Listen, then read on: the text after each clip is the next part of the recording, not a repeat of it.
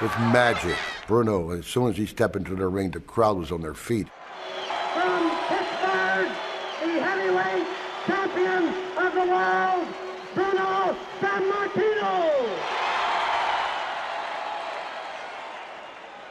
You know, the Northeast is full of Italian, and he had a following.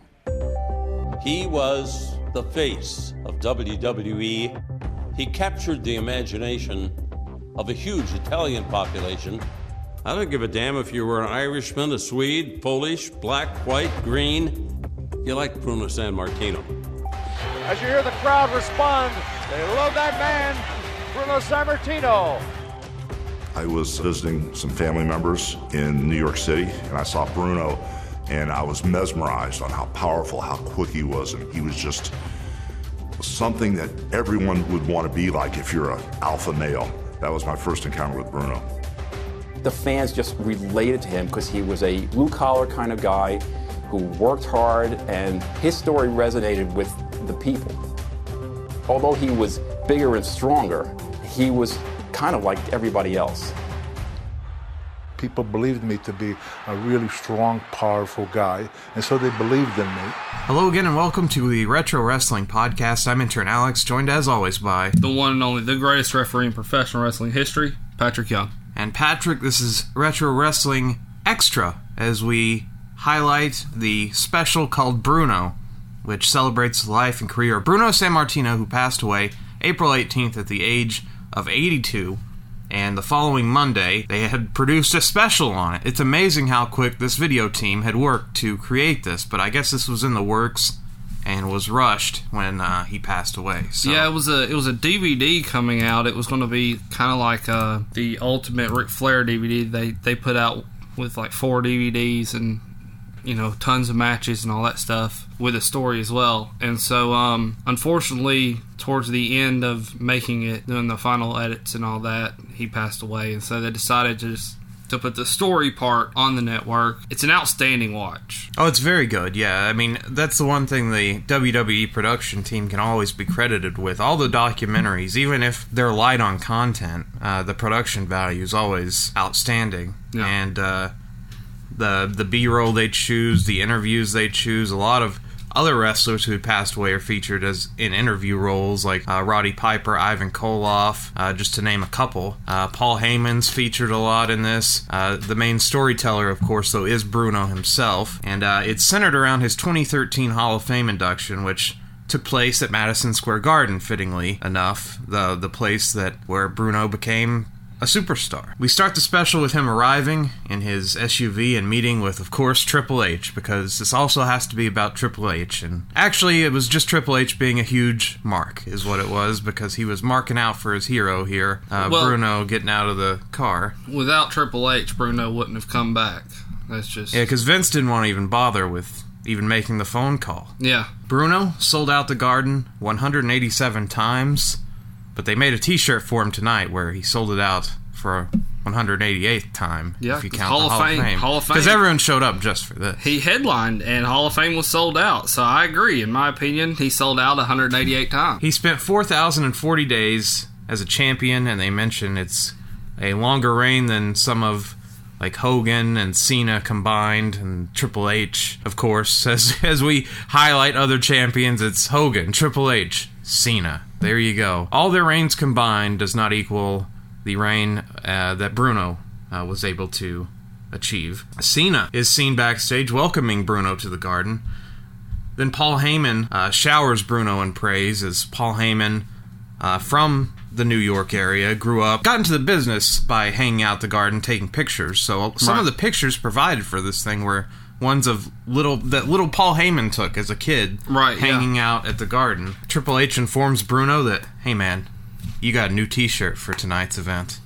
Bruno seems rather unimpressed by the t shirt, but that's fine. Now we get into the backstory of Bruno and growing up during World War II and the Nazis' occupation of Italy. And the town Bruno in was captured by the Nazis, so they fled to the mountains. Bruno's dad was working in the States, so it's just Bruno's mom and his family. And so his mom would have to spend two days coming down from the mountain to go get food and supplies. And he says sometimes they had to live on just snow in the Yeah. winter. That Yeah. sounds wonderful, doesn't she, it? She would actually go back to their home, sneak into the cellar to get food for them to survive on, close it all back up. Spend two days and maybe come back with a potato. Yeah, that and that was the truth. And on her one of her adventures got shot in the shoulder trying to get up that mountain, but still made it up that mountain. And captured at one point in time. She, Yeah. she ended up having. Uh, she was able to fight away, fight and get away, but was captured at one point in time as well. So, I mean, Nothing tough- was going to stop this woman from woman. Uh, bringing the food to the family. And he was, you know, at this point in time, he was very sick as well as a young boy. Bruno tells a story about how two Nazi soldiers found their hideout in the mountains, lined up the family to be executed. And Bruno retells the story and starts tearing up. Uh, the mom comforts the kids, says, uh, You know, everything's going to be beautiful. We're going to be in a palace uh, with the Lord, and it's all going to be great, and so don't worry about it. Uh, but before they get executed, Allied soldiers sneak up and knife the Nazis to death Yeah. in the nick of time. It's really crazy. It's his whole life has sort of been just a combination of miracle after miracle that that led him to where he got to in the business and just how everything lined up. I mean, uh, him telling the story, I'll I'll include the clip. It's uh, very compelling, and it's something I didn't know about Bruno, and that thanks to the, this documentary. Uh, got out there. There's also one that his local station in Pittsburgh did a documentary on him a few years ago that's on YouTube that's supposedly as good if not better than this one. So you might want to check that out. But as the war continued, Emilia Sammartino and her children were once again faced with certain death when two German soldiers found their hideout.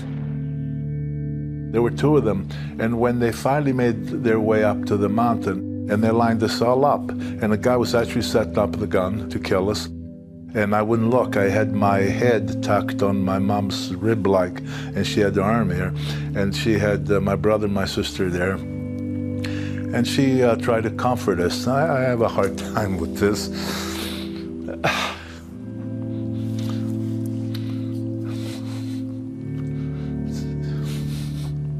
So we started to talk about it.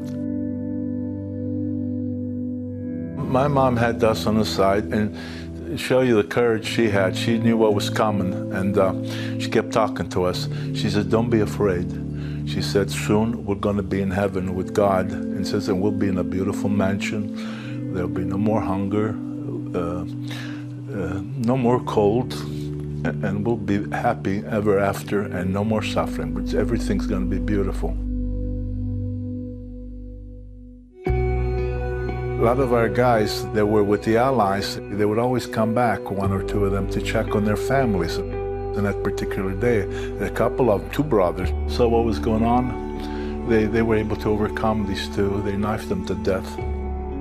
Uh, Bruno was really sick, but then the family immigrated to America. They moved to Pittsburgh. So Bruno's dad worked in the steel industry, and they moved to Pittsburgh, and they were some of the only Italians in the neighborhood. And a neighbor who was involved with a Jewish gym uh, noticed how you know scrawny Bruno was, and said, "You know, you've got to you got to stand up for yourself because Bruno is being bullied.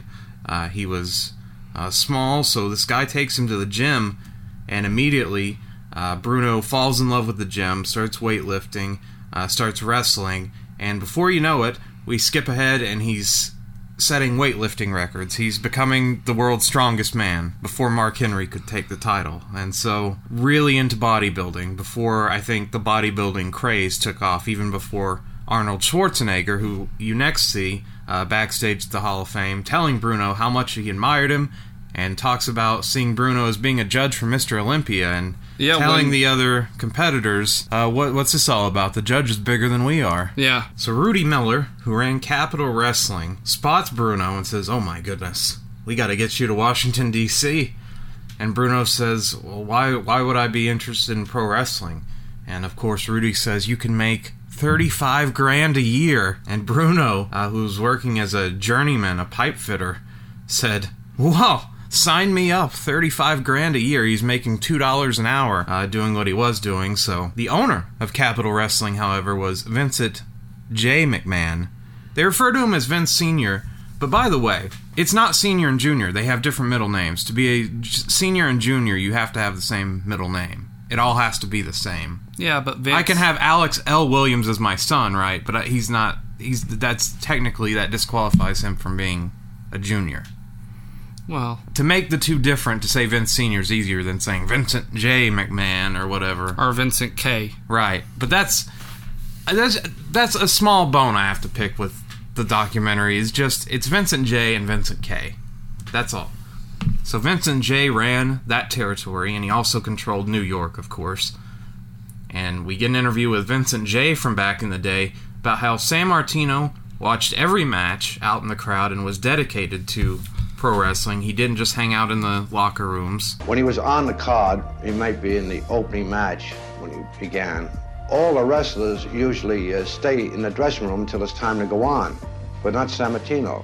Sammartino was out watching every match and trying to learn different things from different wrestlers. He was completely uh, dedicated to wrestling. It was so cool to see rare footage of Vince Senior. Vincent J. We don't get a lot of Vincent J. clips, really. Right, yeah, and I actually really enjoyed seeing that. I would love to see more of of him because he's so you you hear stories about him, but you don't see a lot of footage. You see pictures of him, but you don't see a lot of footage. You don't see a lot of you know him speaking for Sound himself. bites, yeah. and I would love to see more of that. And well, was- when they finally do the Vince Senior documentary, hopefully we'll get some of that. I'm surprised they've never done one. when they do Vince Jr., I'm sure we'll definitely. Yeah, that would be interesting if they had clips of him talking about Vincent Kennedy McMahon. Like, because he was alive a couple of years after the sale of the company. I wonder if he did any interviews during that time and just talked about the direction wrestling was headed. I would love to. Yeah, what You he bring up a very good point. what he yeah. thought of you know Vince. Sports entertainment. Right. and how this global domination and I wonder if he scoffed at the idea. I mean, when he sold the company, I'm sure he probably scoffed at the idea that Vincent Kennedy was going to take over the world with this product. He was probably just like the sure, whatever you say, kid. Yeah. You know. You're And not gonna. Yeah, you're not gonna be able to pull this off.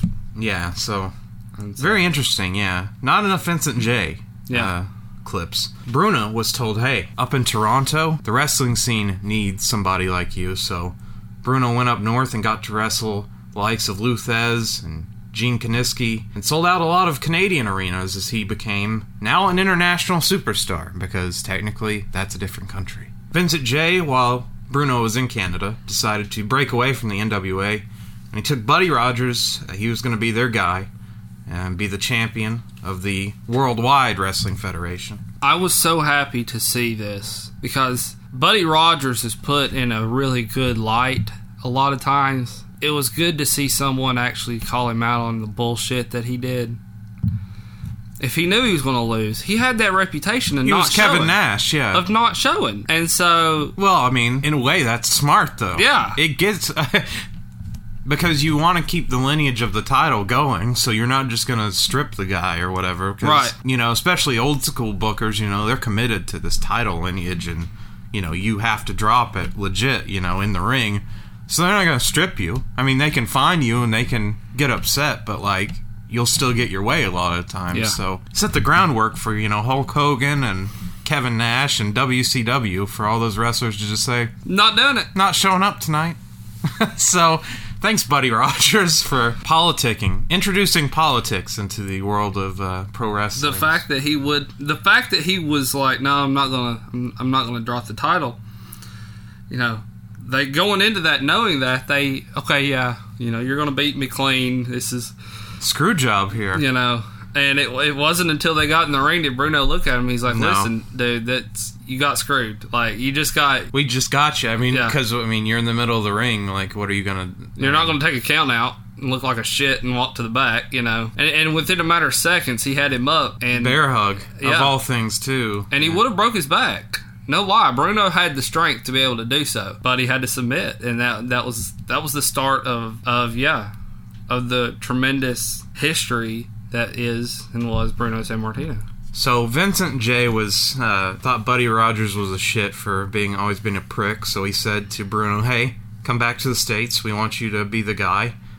Then we get clips from name redacted. Oh my gosh, Hulk Hogan has shown up in a WWE documentary, and the rumors were this week as we were recording that well on his way to being back, and I think this would uh, go a long way in supporting that theory that he was on the most recent documentary they produced. So Hogan and Vince, Kennedy McMahon talk about how special the garden is. Madison Square Garden is sacred ground. If you make it to Madison Square Garden and that's all you ever do is wrestle a preliminary match in Madison Square Garden, your career has been made. There's a certain magic to Madison Square Garden. And my dad in his New York accent always said, Vinny, the garden will always be the garden, meaning nothing else will take its place. Then Bruno talks about how Rogers didn't want a job to him, so they made Buddy Rogers believe he was going over. Yeah, you're gonna win with the figure four, buddy. Go in there, just like every other match. Then in the ring, Bruno told Buddy, "Hey, forget that finish." On May 17, 1963, nearly 20,000 fans packed Madison Square Garden to witness history. When the referee gave us the instruction, I told Buddy to forget about the, the deal and all that. I said, do your best because I'm going to do my best. He looked at me like, what are you, what's, what's going on? That's Bruno. You want me to prove myself? You got it. He won't what? I'll show him. When the bell rang, I came across like a bear. I hit him, I hugged him, and I put him up here, and I said, Buddy, give it up or I'll break your back. I never heard Buddy say a word, but the referee signaled me to let him go, let him go. And I thought the roof in the garden was going to pop out. And the people went absolutely wild. Bruno put him in a bear hug, and they get the belt off of Buddy Rogers. So, congrats, guys. And then we smash cut to 2013 and Triple H showing him the belt that he won from Buddy Rogers. How ironic is it? This belt went missing. At one point in time, no one knew what happened to it. It was stolen from Vince Jr. and was found in an attic after, I mean, years upon years later. We're talking just two or three years ago. It was found in an attic after a uh, some kids were cleaning their grandparents' house out after they had both passed away. This title was found in a in a trunk in the attic. One of them was a wrestling fan recognized the belt and called Vince up and uh, and said, uh, "Well, called WWE headquarters and said, hey, you know, I think I have something of yours." And they actually went and delivered it back to him. And so here's this belt that had been missing for almost 30 something years and it's found the exact time and year that Bruno's going in the Hall of Fame because that was that was practically the the day that he was showing it to him was the day or the day before the day after that it was you know given back to the company my only problem with this segment is okay, so Triple H just showed him the belt, and you know Bruno, you know you can almost see it in his eyes. You know he's reliving this moment or whatever. Yeah. But then Triple H takes the belt back. I thought he was going to gift it to Bruno and just say, "Here, this is yours." You know. No. Uh, yeah, I I was kind of like, eh, that's this is a nice moment, but it would have been, I think, a little bit better had they just been like, here you go. I mean, yeah, we don't need it. It's, I mean, have you seen our belts lately? They're hideous, so we, we'll never go to something that looks good, you know, like this. Here you go.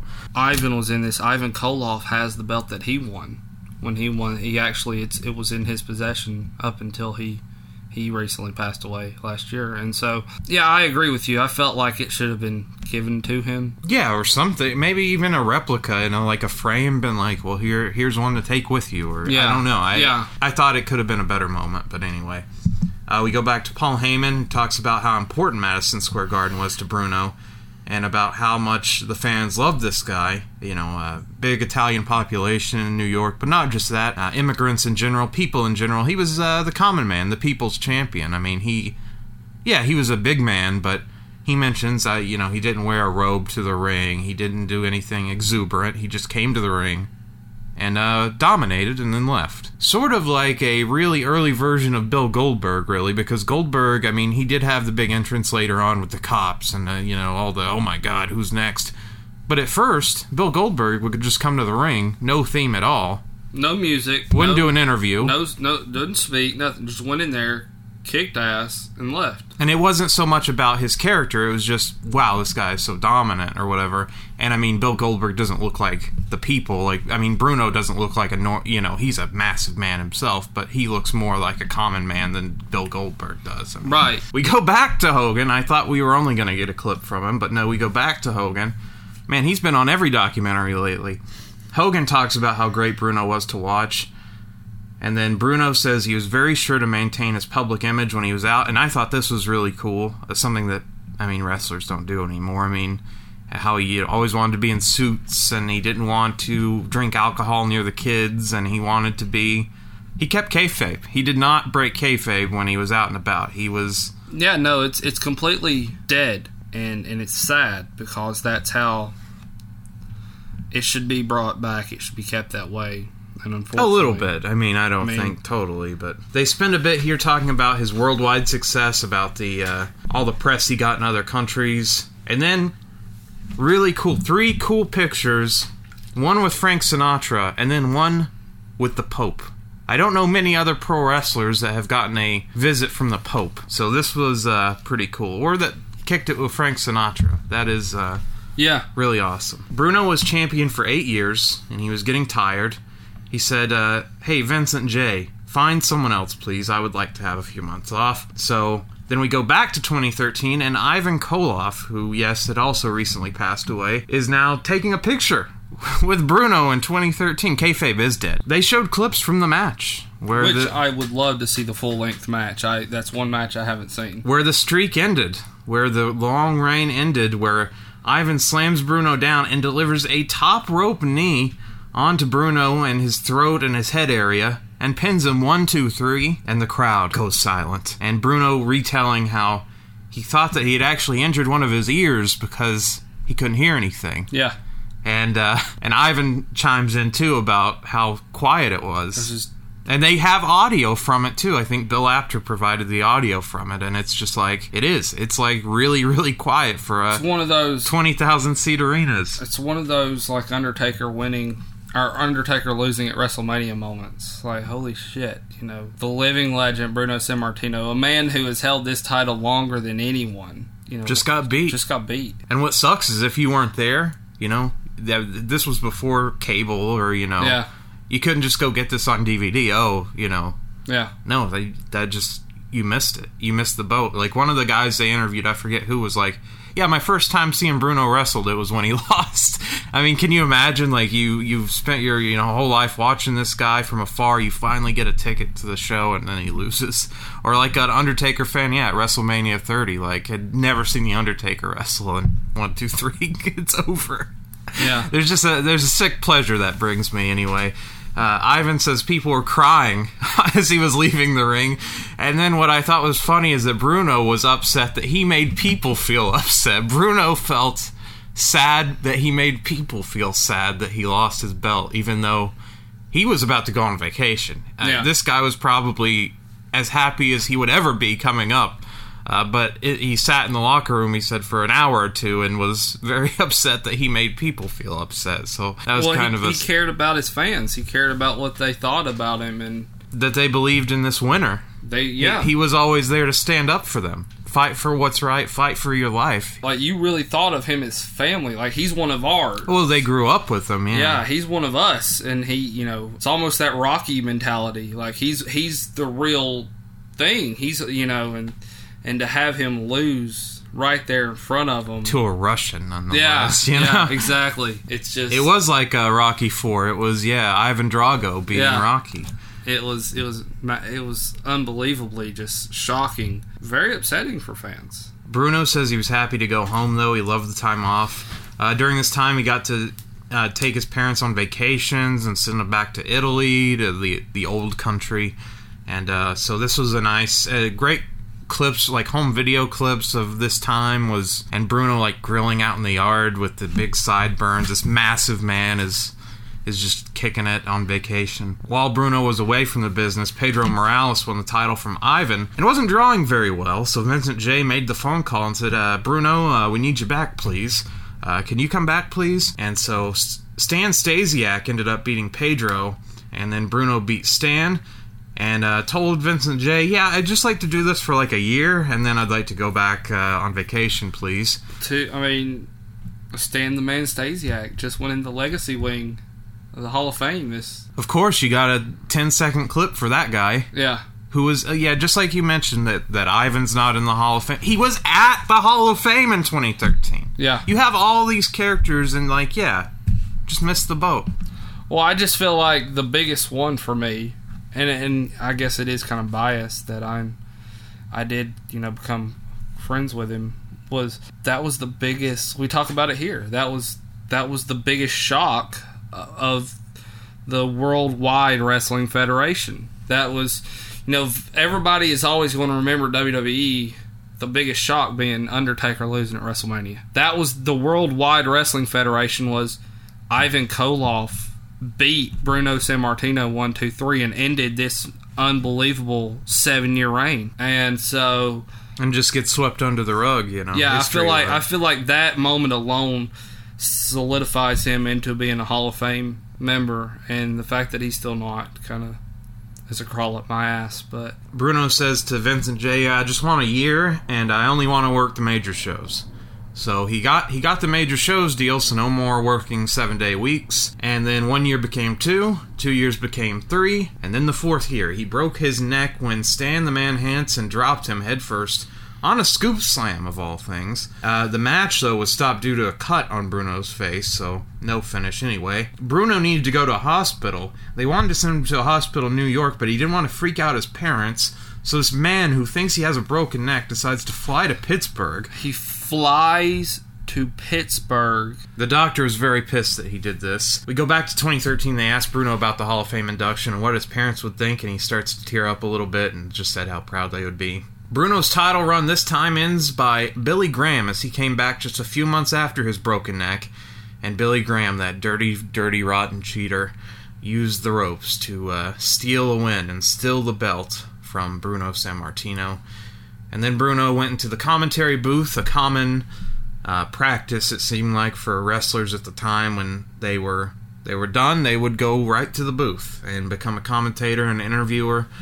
But he still headlined Shea Stadium against Larry Zbyszko and drew a massive crowd. I think changed Larry Zbyszko's life forever because I mean Oh, it was that rub that Larry needed to to the living legend Moncure was basically coined from that that feud. So after Shea Stadium, Vincent Kennedy McMahon takes over the company, and that's when we get the change to sports entertainment. Bruno does not like it, and so Bruno would stay with the company. His son uh, David was involved in a WrestleMania, yeah, and uh, so Bruno, I'm sure that was part of the reason that he stuck around longer than I think he wanted to, uh, was for David's benefit uh, but left in 1988. His final match being a tag match with Hulk Hogan, of all people. So there you go. Bruno walks away from the company in 88. Then we get into why he hated the company after that, and they he they didn't bring it up, but at that point in time, he went on to WCW to do commentary for a few years. Wow, just skimmed over that. Well, they also skimmed over the fact that he hated the steroid scandal. They didn't want to bring that up. You know, we basically fast forward to he didn't like the Attitude Era either, which a lot of old school guys didn't. Lou Thesz in particular really didn't like that. Now the documentary talks about Triple H trying to get Bruno into the Hall of Fame. Bruno says uh, he was not interested, but then Triple H said, "Have you watched the product lately?" And Bruno said, "Okay, I'll watch it." And we get a few highlight clips of uh, wrestlers wrestling and not doing crazy shit, which they still do a little bit. I mean, Yeah. it's still sports entertainment. But uh, Bruno said, "Oh well, the guys are moving around good. They're at, they're athletes now. Uh, you know, okay." He was open to the idea then, and then we cut to Bruno meeting Vince in his office for the day of the Hall of Fame, and both of these men are in suits. Hunter, though, looks so stupid in this leather jacket. Get- can't he dress up? He never knows when to dress up and when not to. So Hunter's just standing there in his biker gear, uh, just looking odd. And Bruno and Vince have the most awkward hug I think I've seen since Shawn and Bret. You know, they just compliment each other. You look good for your age. Well, you look good for your age too, damn it. And just, uh, they have a hug. And then we smash cut to the Hall of Fame introduction. Arnold introduces him, and then we get just clips from Bruno's full speech, which, I mean, you can still go back and watch the whole thing on the network. Vincent Kennedy McMahon then is interviewed one more time and just talks about how proud his dad was of Bruno, which, again, goes along with we never get enough Vincent J clips, so Vince Kennedy has to fill us in. And then we end with Paul Heyman saying Bruno was the greatest territorial champion ever, which I think Heyman has a solid point. It's a good argument. I, I would put him right up there with. You know, I said it when we discussed it last week. The NWA had Ric Flair. Worldwide Wrestling Federation had Bruno Sammartino. I put them all almost identical together. The documentary ends with Bruno seeing his Hall of Fame statue, which was actually, I think a lot of times their Hall of Fame statues look pretty wonky, but his looks good. His is a good looking. Yeah, I've seen it in person, and it actually up close. It does look very, very nice. It was, It's pretty good. Yeah. And then it ends with the, of course, the Madison Square Garden tribute after Bruno had passed away. But uh, 45 minutes, it flies by. It's very good. easy watch. Going To have Bruno telling the story for the most part was a good idea. Centering around the Hall of Fame is also good to tie it in, bring it all together. They had to rush, I guess, to finish it and just slap that MSG thing on at the end, but that's fine. I would have liked to seen the the longer version that they were working on, and I hope that they maybe one day go back and complete that. Uh, but this was very, very good. And I would, I would love to see the actual the the original plans for the DVD set with all the old the matches, the old matches and stuff in it from start to finish. I'd love to to actually have access to that that kind of archives is something that for true wrestling traditionalists like myself, I would love to be able to, to see those matches from start to finish. premiere this the raw after he passed away i mean that's just crazy like i just this wwe production team is just phenomenal does great work every time they put these together so Yeah. uh, big props to them and uh, I thought it was really excellent. They skimmed over some stuff. Of course, David isn't going to be talking to the company.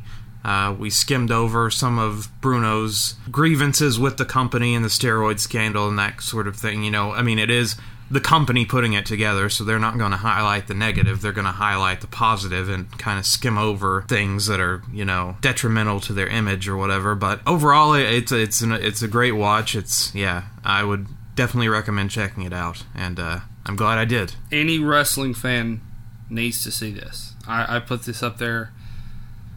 It's a must. There's there's no other way to put it. Um, it. It's a must watch, and for 45 minutes, there's not a wrestling fan out there that can't sit down and give it a try, and within two or three minutes, be engrossed into it already. pay homage to the man. So there you go. That is our Bruno review, and uh, I hope you enjoyed it. I hope I didn't get too clip heavy with my Ric Flair extra one that we did. I got complaints that I put too many clips in there. You know what? Tough shit. I hope there's lots of clips in it. I want it to look good. Well, no, I want just, you to- know, I don't want it to just be us droning on and on, you know. Me just recapping a thing doesn't, you know. Lots of Let the man tell it himself, you know. Lots of mm-hmm. clips. Yeah, lots of clips. Nothing but clips. And in fact, I'm not even going to use any of our audio. I'm just going to play the documentary for 45 minutes. So there you go. That is Retro Wrestling Podcast Extra for this week. Thank you for joining us. I'm intern Alex, I am the one and only the greatest referee in professional wrestling history, Patrick Young. saying as always. We love you, Bruno, and we will always miss you. That's not what we say always. My clothesline's a clothesline? Oh, that's it. Yeah, but the first thing was good to say too. So Bruno Sammartino was the greatest territorial champion and box office attraction in the history of sports entertainment. But for Bruno Sammartino, his legacy and impact went far beyond the ring. What I'm mostly proud of is what I've found out since I got out. Because every time I make an appearance, people tell me, you were a great role model. They say, I wanted to be just like you. I started training because of you. I named my kid after you. I've had so many people that named their son after me. It makes me feel really warm inside to know that you had a positive effect on a lot of people. He wants to be a role model for kids to say, listen, you can do this the right way. You can live life the right way and succeed. I truly believe that that is the fiber of who he is. Let's see it. Let's see it.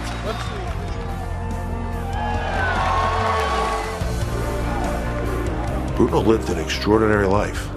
From war torn Italy, hiding from Nazis, to making it to the U.S., to being the sickly kid who becomes this larger than life superhero, to millions, and millions of people around the globe. One of the most famous people on the planet at the time. When you say the American dream, is there any bigger symbol of the American dream than Bruno Sammartino? I don't think so. I'd like them to remember me as a guy who always went in the ring and gave it the best he possibly could for the fans. I hope that they look at me and say that he was a pretty decent human being. That's most important to me. If they thought that of me, I'd feel awfully proud.